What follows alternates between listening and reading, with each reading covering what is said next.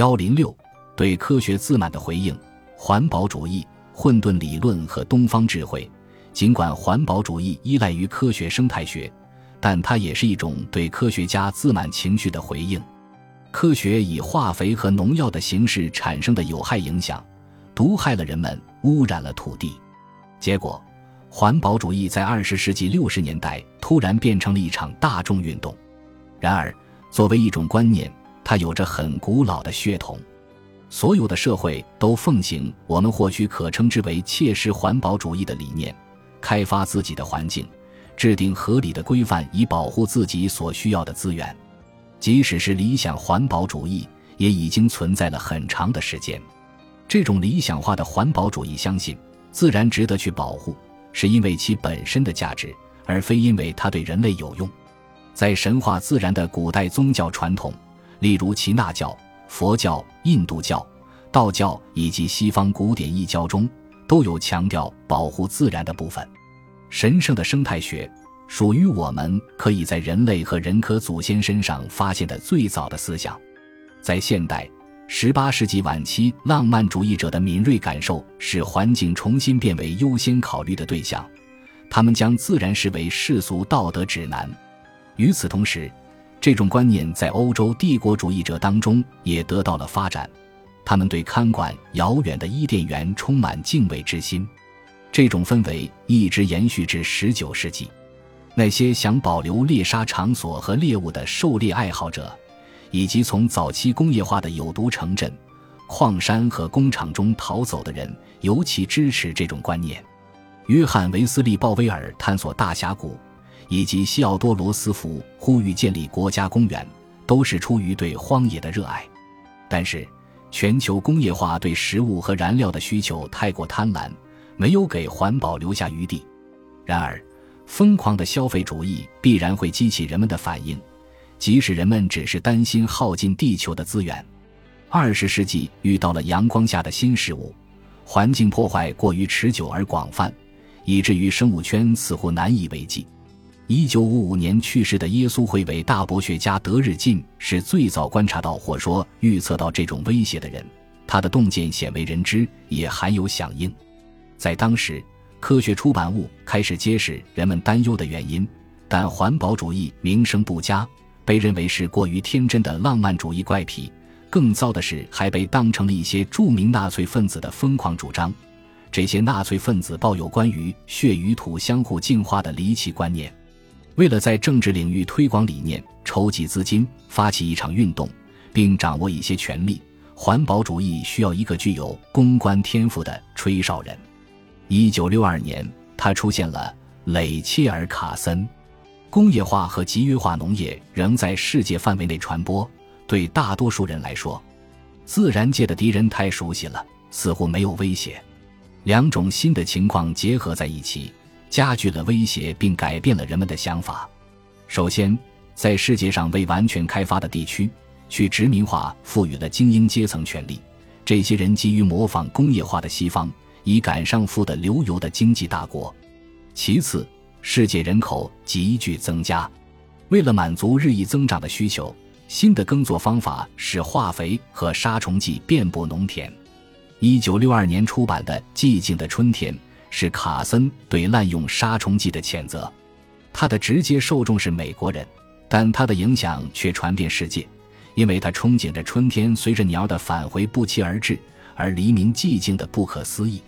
环保主义利用环境污染大做文章，并在气候辩论中大出风头。他成为科学家的正统观念和政客的花言巧语。神秘主义者和古怪的先知们都支持他。普通人面对夸张的厄运难逃的预言畏缩不前，从环境破坏、化石燃料、农用化学品和工厂化农场中所获取的利益遭人唾弃。尽管活动家和学者们努力让全球公众对深层生态感兴趣，但环保主义仍然主要属于传统的类型，更渴望为人类服务，而不是为自然服务。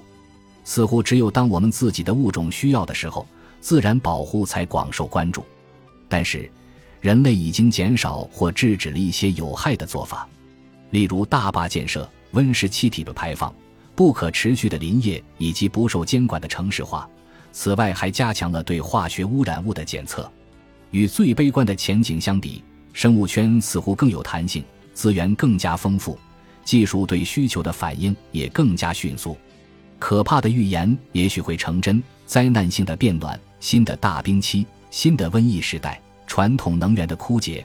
但这样的结果很可能并非完全由人类活动造成。二十世纪六十年代。公众对于未来科学能够带来确定性的信心降到了最低点，部分原因是卡森的影响，部分原因是美国科学哲学家托马斯·库恩的著作所带来的回响。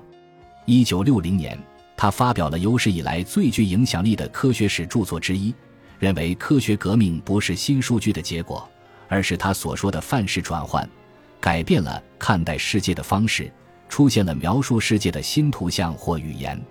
库恩让全世界又注射了一次类似于庞加莱的那种怀疑血清。库恩和其前辈一样，总是否定大多数人的推论。科学的发现不依赖于客观事实，而取决于研究者的观点。但在范式转换的世界里，进一步的不确定性软化了以前不可动摇的科学事实。混沌理论引发了更多的复杂问题。科学家们最早的目标是学习自然规律，以预测世界的运行方式。在二十世纪八十年代，混沌理论通过使不可预测性科学化，让科学家们产生了敬畏和绝望。对可预测性的寻找突然间似乎成了错误的追求。混沌理论首先在气象学上产生轰动。天气总是无法预测，这使气象学家感到非常痛苦和沮丧。数据永远无法得出确定的结论，但是气象学家们揭示了一个事实，即一个很小的起因会产生巨大的后果。在引发全世界的想象的一幅图景中，蝴蝶拍打翅膀可能会引发一系列事件，最终导致台风或海啸。在混沌理论所揭示的分析层面上，原因似乎不可考究，影响也不可追踪。这个模型似乎普遍适用。如果超越临界质量，一根稻草可以压断骆驼的背，一颗尘埃会引发雪崩。难以解释的突然波动会扰乱市场，破坏生态系统，颠覆政治稳定，摧毁文明，阻碍对宇宙秩序的探索，入侵自牛顿时代以来的传统科学圣地钟摆的摆动和引力的作用。对于二十世纪晚期的受害者们来说。混沌的扭曲似乎会随复杂程度而变化。一个系统越依赖于各种各样的相互关联的部分，就越有可能因为一些也许看不见却深陷其中的微小变化而崩溃。这个想法引起诸多共鸣。混沌成为科学界为数不多的大多数人都听说过，甚至可能声称自己理解的话题之一。在科学界，由此产生的影响是矛盾的。一方面，混沌促使人们寻求更深层次或更高层次的连贯性，这种连贯性会让混沌类似于西班牙作家何塞路·伊斯桑佩德罗在一则短篇小说中呈现的那样：一位星际旅行者来到马德里观光，将足球比赛误认为是宇宙的一种仪式，在这种仪式中，裁判的干预代表系统秩序中的随机干扰。如果观众停留足够长的时间，或者了解过足球的规则。就会意识到，裁判是整个体系的重要组成部分。同样，正确理解的混沌也可能是一种自然规律，并可以预测。另一方面，混沌的发现促成了一种假设，即自然终归是不可控制的。其他最近的发现和推测也令人产生同样的怀疑。正如诺贝尔奖获得者菲利普·安德森指出的，似乎不存在普遍适用的自然秩序。在一个层面上有效的普遍原则，你不能指望它在所有层面上发挥作用。科学是自我削弱的，进步越快，对其自身有效性的质疑就越多，大多数人对它的信心也就越少。例如，要了解进化的速度，我们必须承认，并非所有事件都有原因，它们可以是随机发生的，并且确实会随机发生。严格来说，随机是无法解释的。随机突变就是忽然发生的，这就是随机。没有这样的突变，进化就不可能发生。在我们目前的认知范围内，还有许多其他现象无法解释。量子物理学只能用完全自相矛盾的公式来描述。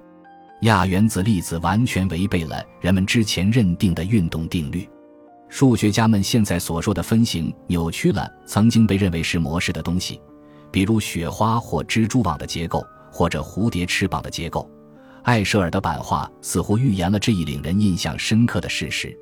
在第二次世界大战之后的几十年里，当科学主义瓦解时，西方重新发现了其他选择：东方智慧、另类医学和非西方民族的传统科学。在西方影响下，已经被取代或黯然失色的传统开始复兴，并削弱了西方在科学上的优势。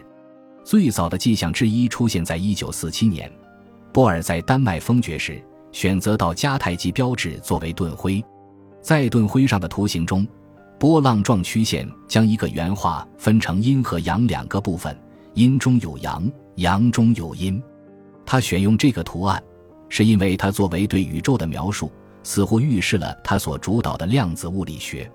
他的盾徽上还附有一句箴言：“对立即互补。”大约在同一时间，在因战争的恐怖而幻灭的西方，我们之前提过的奥本海默只是众多转向东方的西方科学家中的一位。他研读古代印度文献，以寻求安慰和洞见，然后又一次发生了重要书籍改变人们想法的情况。西方对世界其他地区，特别是对中国的看法产生了真正的转变。作者是一位生物化学家，有着坚定的基督教信仰和带来苦恼的社会良知。这个人就是英国人李约瑟。他曾在第二次世界大战期间在中国重庆任中英科学合作馆馆长。一九五六年，他开始出版《中国科学技术史》一书的第一卷。在书中，他不仅表明，尽管近代中国科学声誉不佳，但中国拥有自己的科学传统，而且还阐明，西方人直到十七世纪才从中国那里学到了其大部分技术成就的皮毛。实际上，西方人所认为的西方馈赠世界的大部分东西，都来自中国，或者最初依赖于中国的创新或传播。让我们来思考一些关键的实例：现代通信完全依赖于中国的发明，纸和印刷术，直到电子信息技术出现。西方的火力在19世纪迫使世界其他国家暂时屈服，依靠的是火药。中国早在西方之前就把它发明出来了。现代基础设施依赖于中国的桥梁技术和工程技术。如果没有指南针、舵和分隔舱式的舱壁，西方的海上霸主地位是不可想象的。而在西方人获得他们之前的很长一段时间里，这些发明就是中国航海传统的一部分。如果西方工业家不使用中国的高炉技术，就不可能发生工业革命。中世纪到达中国的西方旅行者见到纸币时惊叹不已，而如果没有纸币，资本主义将是不可想象的。即使是作为西方科学理论基础的经验主义，在中国的历史也比西方更长、更为连贯。与此同时，印度科学家也表示，本国的科学思想有悠久的历史。在二十世纪上半叶。世界其他地区只能忍受西方的霸权或尝试模仿它。二十世纪六十年代，这种局势发生了转变，印度成为年轻的西方游客和朝圣者青睐的目的地。这些人意在寻找与本国文化不同的价值观。披头士乐队坐在马赫什瑜伽师的脚边，并试图将西塔琴加入乐队的演奏。当时西欧的资产阶级青年是如此热衷于到印度旅行。我觉得自己好像是我们这一代人中唯一一个待在家里的人。道家对自然的描述为一些西方人提供了另类的解释宇宙的模型，其中一位比较奇特的代表是小熊维尼。甚至连医学这个二十世纪初西方霸权最耀眼的领域也受到了影响。随同西方军队出征并执行文明化任务的医生向当地治疗师学习，亚马孙森林居民。中国农民和南亚萨满巫师的药方让西方人大为震撼，民族植物学随之开始流行。二十世纪末，随着另类生活方式风行一时，影响的方向显著逆转。替代医学疗法使西方患者转向印度草药和中国针灸，就像二十世纪初亚洲学生在早先潮流的影响下前往西方接受医学教育一样。现在，中国和印度的医生去欧美进修和在本国学习的倾向相差无几。二十世纪八十年代，世界卫生组织发现了传统治疗师在为非洲弱势人群提供医疗保健方面的价值。急于摆脱殖民阴影的政府对此表示了认可。一九八五年，尼日利亚在医院和保健中心推行了替代医疗相关的方案，南非和其他非洲国家紧随其后。本集播放完毕，感谢您的收听，喜欢请订阅加关注，主页有更多精彩内容。